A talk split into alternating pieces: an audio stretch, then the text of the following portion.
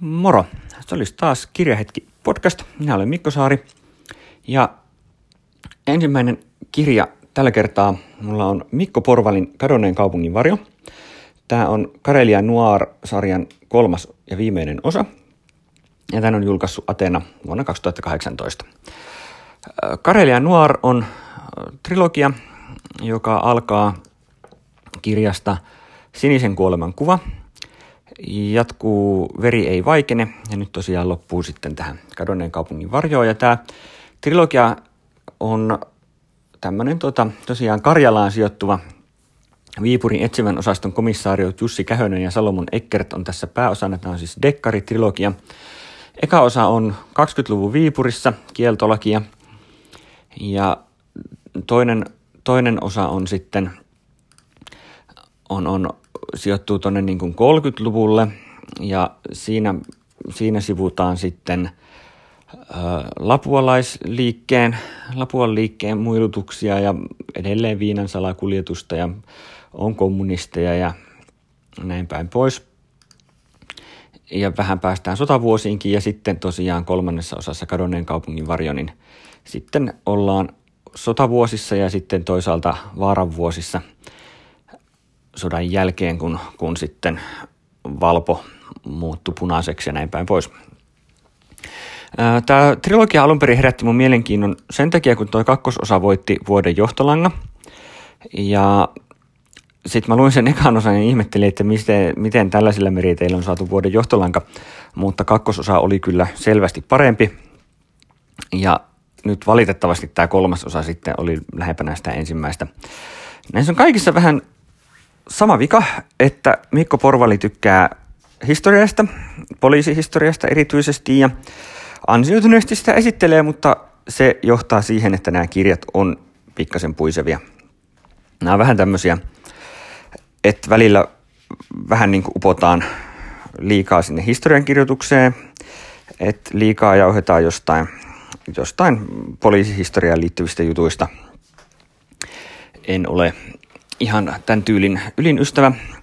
Se ei ole ihan sillä lailla vetävää kuin kaipaisi. Et se on vähän hajanaista, että, että siinä tavallaan voi olla kirjassa vähän jotain semmoista pitempää kaarta, mutta sitten välillä niin kuin, että okei, nyt sitten siirrytään taas ajassa eteenpäin ja selostetaan jotain desanttijahteja tai jotain tämmöistä, mitkä ei niin varsinaisesti liity tähän asiaan, mutta jotka nyt on vaan kiinnostavaa poliisihistoriaa, jonka kirjailija on meille halunnut luennoida. Että niin kuin pikkasen enemmän olisi olisi saanut olla, olla dekkari ja pikkasen vähemmän tietokirja. Mutta tota, selvästi kyllä niin kuin kirjailijalla on suuri, suuri kunnioitus poliiseja kohtaan ja Viipuria kohtaan ja tätä on sitten haluttu tuoda tähän kirjaan.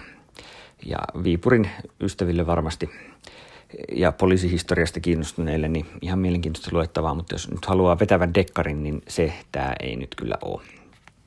Mutta kyllä tämä Kadoneen kaupungin varjo ja koko Karelia Noir trilogia ihan silleen niin kuin varovaisesti plussan puolelle kuitenkin pääsee. Että ei nyt mitään huippua, mutta tosiaan jos, jos tämä historiallinen aikakausi kiinnostaa, niin, niin sitten voi olla ihan lukemisen arvoinen juttu. Tämä oli siis Mikko Porvalin Kadoneen kaupungin varjo.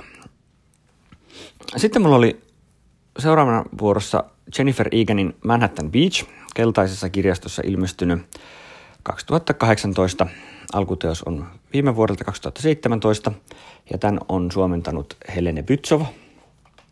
Oikein hieno kirja. En ole Jennifer Eganilta lukenut mitään muuta aikaisemmin. Tämäkin on, on tota historiallista fiktiota ja sijoittuu sinne 30-40-luvulle, mutta tosiaan nimensä mukaisesti Brooklyniin, jossa tota, satamassa rakennettiin toisen maailmansodan aikaan sotalaivoja. Ja siellä on tämmöinen Anna, joka siellä sitten työskentelee mittaamassa sotalaivojen osia, mutta oikeastaan Anna haluaisi olla sukeltaja. Se olisi sopiva jännittävä homma. Ja siihen ei niin kuin sukeltajan hommiin naiset ihan helposti pääse, mutta kyllä se tota, sitten niin kuin onnistuu ja, ja siellä sitten on, on mielenkiintoisia haasteita työelämässä, mutta myös vapaa-ajalla. Tässä on sitten tämmöinen, no tämä alkukohtaus oikeastaan asettaa tämän kuvion siinä Anna 12-vuotiaana isänsä Edin kanssa on tapaamassa gangsteri Dexter Stylesia. Ja ne kaikki kolme kävelee sitten siellä Manhattan Beachillä, joka on tälle kirjalle nimensä antanut.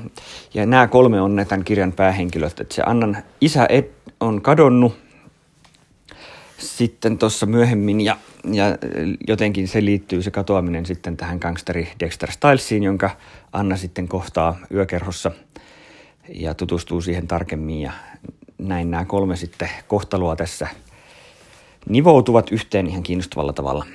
Tässä on tosi kiinnostavaa ajankuvaa sotavuosien New Yorkista ja tosi mainio, vahva naispäähenkilö. Tavallaan sitä Annaa olisi tässä halunnut kuulla enemmänkin, se jossain vaiheessa sitten vähän harhautuu kertoo Edistä ja Dexteristä enempi. Ja nekin oli kyllä ihan kiinnostavia juttuja, mutta tavallaan tätä Annaa olisi lukenut kyllä vielä enemmänkin. Se oli jotenkin niin mainio, mainion tämmöinen omapäinen ja itsepäinen päähenkilö.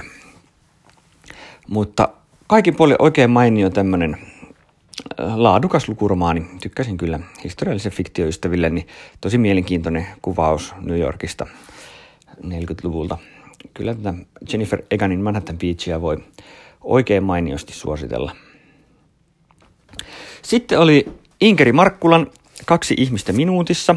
Tämä on Kummeruksen julkaisu ja tämä on jo parin vuoden takaa. Tämä on vissiin 2016 ilmestynyt esikoisteos.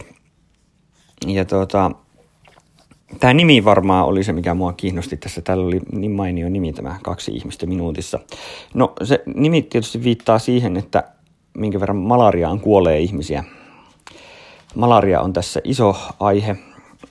Tämä kertoo tutkijasta, Alinasta, jonka elämän kiinnekohtia on tämä malariatutkimus ja sitten tytär Sella – mutta kun tässä on tällainen kuvio, että tämä Sella on Alinan lapsi kyllä, mutta Alina on lesbo ja ei olisi, halusi tämän lapsen ja olisi halunnut itse synnyttää sen lapsen, mutta ei pystynyt, niin sen lapsen synnytti sitten Alinan puoliso Astrid, joka sitten kuoli autoonnettomuudessa ja Alina menetti sen lapsen huoltajuuden sitten sen Astridin vanhemmille.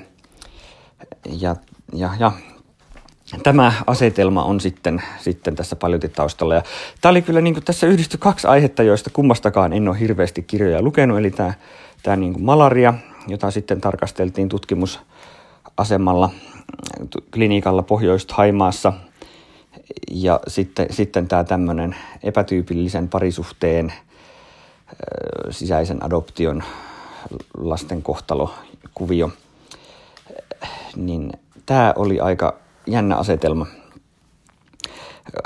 Eriarvoisuutta monin, monin tavoin sekä tässä lasten suhteen että, että siinä, miten malaria tekee rumaa jälkeä, mutta länsimaissa, länsimaissa saa sitten nauttia malariannistolääkityksistä ja näin päin pois.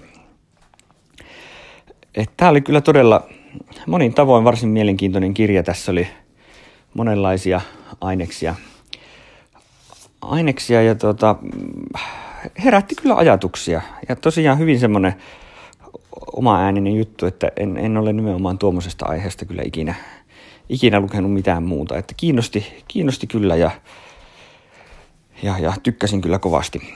Että suosittelen. Tämä oli siis Inkeri Markkulan kaksi ihmistä minuutissa. Sitten viimeisenä Mark Vanhoenakkerin Opin laskeutumaan lentokoneella, elämään suuremmat pikkukirjat sarjasta. Tämä on julkaistu suomeksi. Katsotaanpas hetkinen. Tässä oli epätyypillisesti kirjan lopussa nämä julkaisutiedot. Alkuteos vuodelta 2017. Suomennos on vuodelta 2018. Tämäkin on Gummeruksen kirja. Tämän on suomentanut Elina Salonen ja asiatarkastajana on toiminut liikennelentäjä Tapio Kimanen, joka jos en nyt ihan väärässä ole, niin on, on oikein tuota mainio –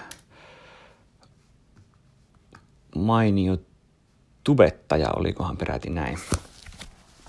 En ole nyt ihan sata varma itse asiassa, mutta tota, joka tapauksessa niin joka, joka tapauksessa tämä on tota, ei ole näköjään, sekin on lento,